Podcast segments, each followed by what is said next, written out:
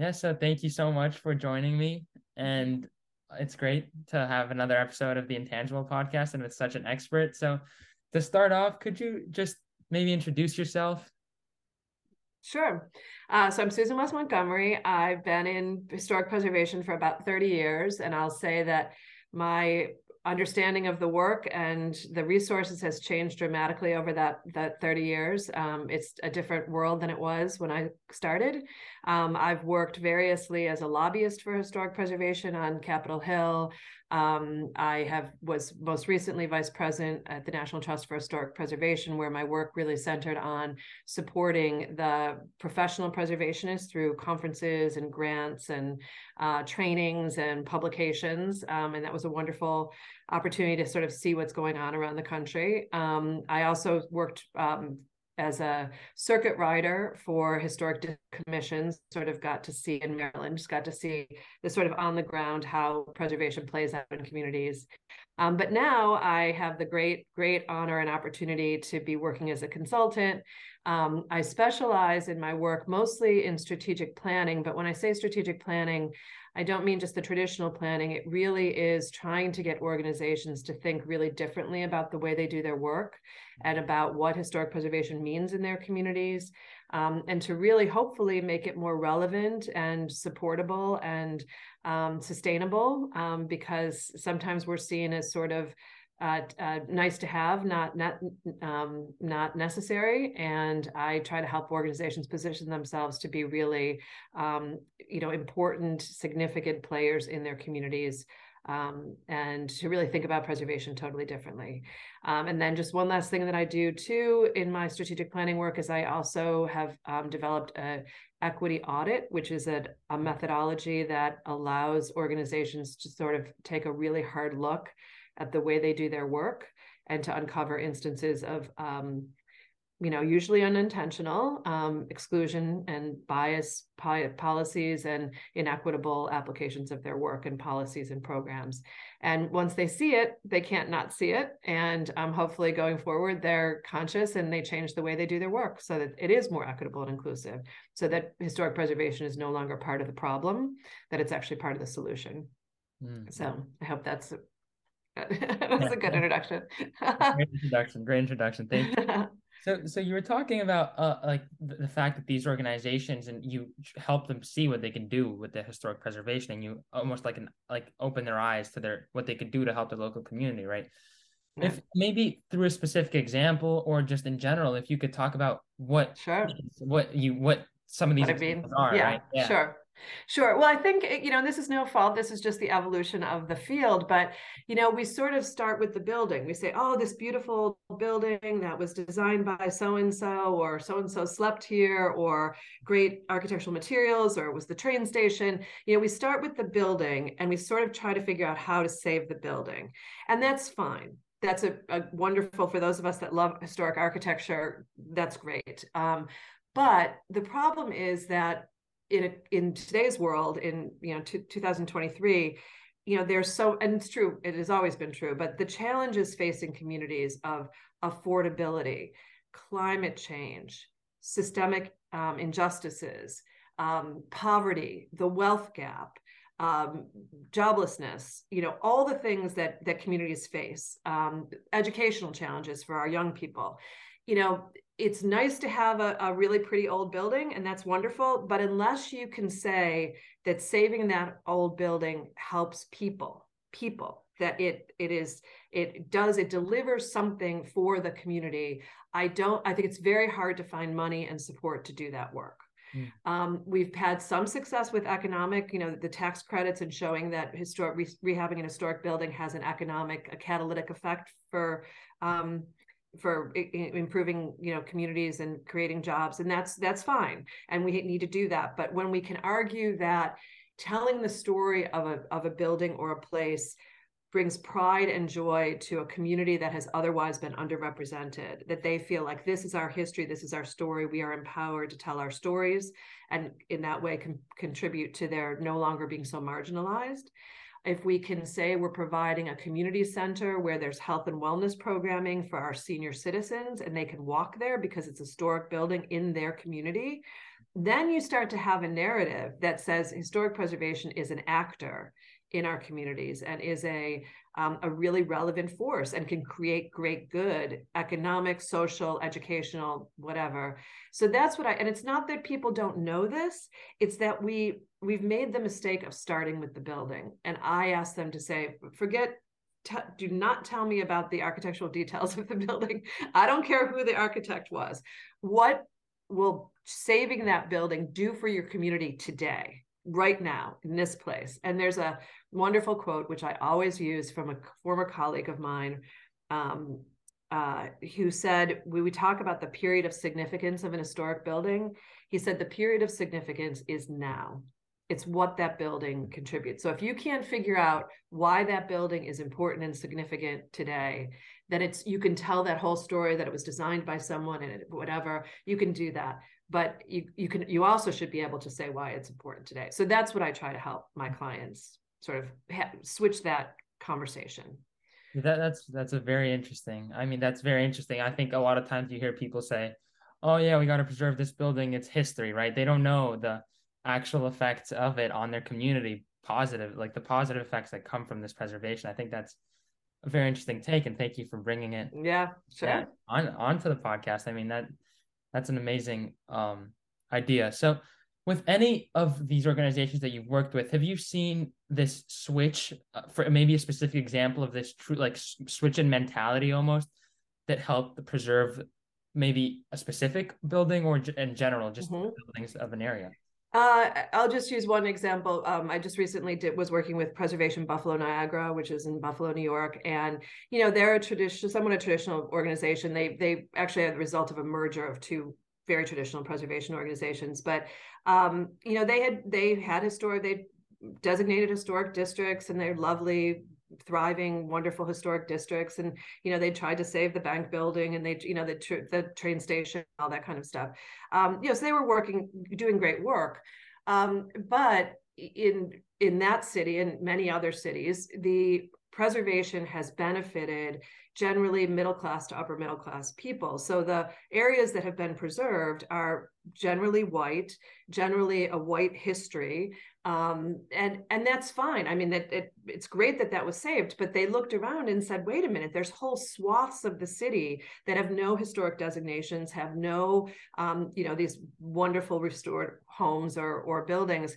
and it shows this sort of disinvestment that the investments went into the in this case the west side of buffalo instead of the east side and so instead of but but you're a small organization with limited resources you have to make choices. So they have consciously turned their attention to the areas that have not benefited from preservation historically and trying to invest there. And so instead of having their office in the downtown historic Market Arcade, which is a beautiful old building, one of the first market arcades, you know, in the country, I don't know who it was designed for, but I'm sure it was a famous architect who designed it. Really, that says something. We're a historic preservation organization sitting in this historic building. Instead, they are buying and renovating the uh, Eliza Clark boarding house, which is no, very little architectural distinction, very little integrity, frankly, left, but it is a, a building that sits in the heart of the community that they want to work in. And so they're renovating it. They're going to have an incubator for small businesses and pop up, you know, pop up restaurants, and their offices are going to be there. And they're hoping to have like, um, a, like maybe a tool library and resource center and all that kind of stuff. So, so you can say being in an historic building over here uh, in, you know, the downtown, very distinguished, sends one message. Being over here sitting right in the neighborhood that you want to, even though the building is not articu- architecturally meritorious in the same way, you're making this conscious, this mm. conscious commitment to say, we're, high style buildings are great, but most people don't live in high style buildings. Most people live in row houses or in brick two story buildings or in clapboard um, bungalows. You know, this is, and, and preservation is just as important to those people and in those communities as it is to the high style Victorian district on your other side of your city. So that's one example where they they've made that conscious shift. It comes with some of the people in the other place are like, are you forgetting about us? Do you no longer care about us? No, but you you have the power now. You mm. you have the designation you you have we've sort of taught you how to do that we're moving over to this other area and building the bench over here mm-hmm. and that's what organizations are sometimes afraid to do but that will be the game changer because that's when they start to really be relevant throughout the entire community. Yeah yeah just bringing everyone together right? That's the goal i mean at the end of the day right? Yeah yeah. Do you ever the almost uh, switching gears a little bit do you ever um i mean i guess what is your opinion almost on preserving the intangible aspects of culture right? Mm-hmm. like we always talk about the heritage represented through a building or through a statue but in my opinion and I, would like to hear your opinion as well. There's a lot more, right, than just what we see through the architecture. It's what it represents for the community and also yeah.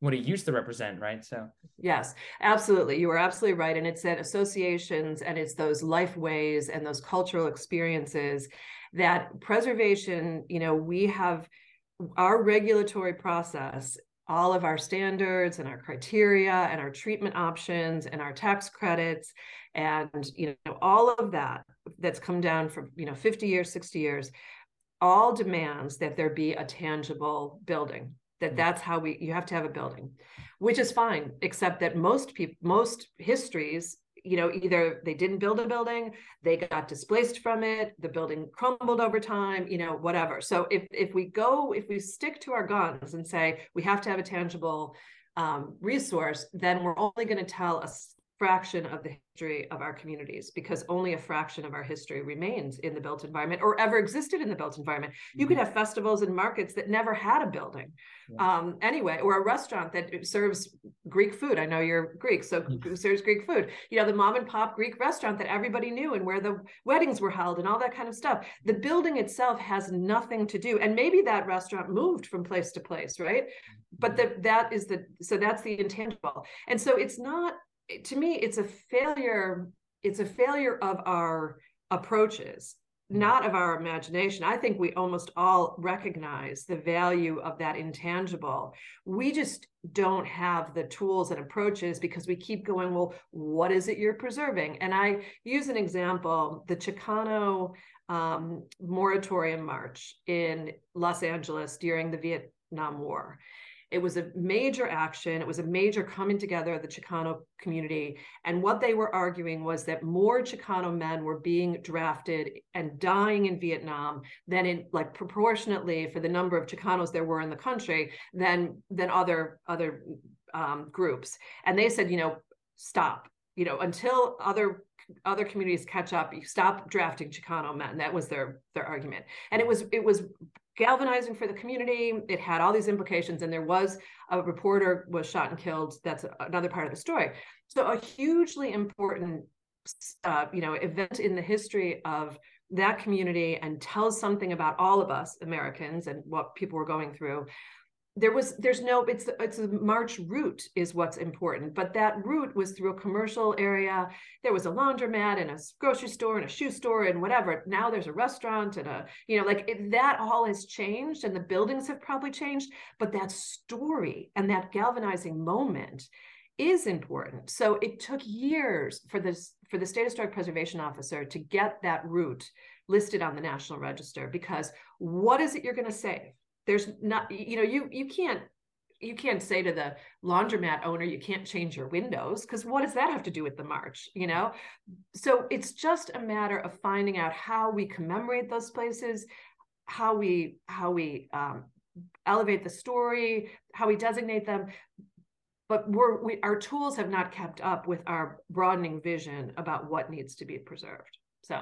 And also i'm it's it's very hard right? There's so much to intangible culture of certain society there's language the way they t- people yeah, talk. yeah yeah there's yeah. so many aspects that yeah it's it'd be, it's so hard but I mean, that's that's what we try to do. It's right? a challenge, though. That's I mean, you know, we can say it's too hard and stop doing it, or we can say the only way we're really ever going to truly understand the full breadth of who we are is by figuring out ways to to save these things and they're just as important and there's a good example of, of, of, of a way they're trying to preserve there's the legacy business program in san francisco I don't know if you have ever heard of this, but mm-hmm. you know, they were recognizing that these restaurants, bars, restaurants, bookstores, flower shops, whatever, you know, were getting priced out with gentrification. And so what they were preserving was not the building, but the business. And so they developed the legacy legacy business initiative. And it was basically a marketing thing on one hand. So people would get designated a legacy business and they would there would be joint marketing. And so that would you know bring attention to the business. But then they also got an appropriation through their city council to give some money to to sort of do some gap funding between you know for the when the rent goes up and you know to do different like if they needed to do some improvements in their building or wanted to do um, you know a marketing plan or or something um, that they so it was this recognition that it's not the building we're trying to save it's the business we're trying to save uh, which really gives life and color and history to our communities. Mm-hmm. yeah. So that was one that's one effort. And it's really outside the box. It's like at first people are like what are you crazy? You know it's what if what if the business says we're going to move down the street? And they're like great so it'd be yeah. great if the business moves down the street if they yeah. need to, if that'll make them more viable and sustainable. Yeah. And I, I guess I guess my next question is going to be a, a little difficult. I guess. So we always we always talk about this idea of preserving culture and preserving heritage, and I think it's very important for certain communities. But my question is, there's some time. Do you think there's some times where preserving culture isn't the correct thing to do? For example, I've I saw um well, the, my, this question came to my mind over the, the um the summer of 2020 with all the quote unquote riots um mm-hmm. taking down the Confederate statues, but also recently, in fact, I just saw this artwork of Hitler's, right? And and it is a little different situation there, of course, um, for many reasons. But just the the idea of are there parts of culture and either parts of a certain culture or an entire culture in itself that we should not preserve because of its message. So that's that, that it might be a difficult question, but that's my mm-hmm. question to you. Well, I'm never in favor of destroying anything. You know, mm-hmm. I never would say that statue is really offensive. We need to burn it, you know, tear it down and, and pound it into little pieces. I never am a fan of that because I don't I don't think destruction is ever the answer. I'm also against the death penalty, which may mm-hmm. be, you know, it's sort of the same kind of thing but I do think a community gets to decide. And I think a community that is absolutely offended by that artwork or that whatever gets to stand up and and say something about it. But as a historian, as someone who it's and it's not that we're trying to preserve the culture of that and that and whatever those those um suprem supremacist supremacist um, notions and systems and beliefs we're not trying to preserve. I I would obviously not be in favor of saying, well, if we're going to preserve the um, the um, Creole fishermen in Louisiana, we also should preserve the the um, the um, you know the Nazi, the neo Nazis or whatever. Like I I don't think there's an equivalency. I think you you I don't think there's an equality here. That I think I think we have to make as a community. We get to decide what we're willing to uplift and what we're willing we want to shut down. And I clearly, obviously, want to shut down a neo-Nazi um, thing. But I will use an example of a fresco in um, a um, you know a mural that was in I think a, a, school actually in San Francisco, and it was there forever. It just was there. Everybody saw it. You know, 50 years. It's there. It was it was a um, New Deal um, era, you know, WPA era. Mm-hmm fresco and it had or mural and it had this just horrible depiction of native peoples like just horrible and nobody even really noticed it like it was just we're all just that's the image that we have of i think there was like a settler with his foot on the neck of a of a of a, a, native man. I mean, horrible, but nobody ever noticed it until somebody did notice it and said, really? We have children who are, you know, of indigenous descent and we're, we're putting this in their, their school. They get to look at this every day. And of course, they had been seeing it, but they didn't say anything. Um, so finally, they said, "We've got to take this down." But it's part of the history of the building, and you know all of that kind of stuff. And so, with that example, I think they eventually decided to take it off. But what I don't want to get lost is I think we need to remember that there was a time in our society where that mural was un- not questioned. Mm-hmm. It was just that was the way we talked about it. That's the way we depicted it.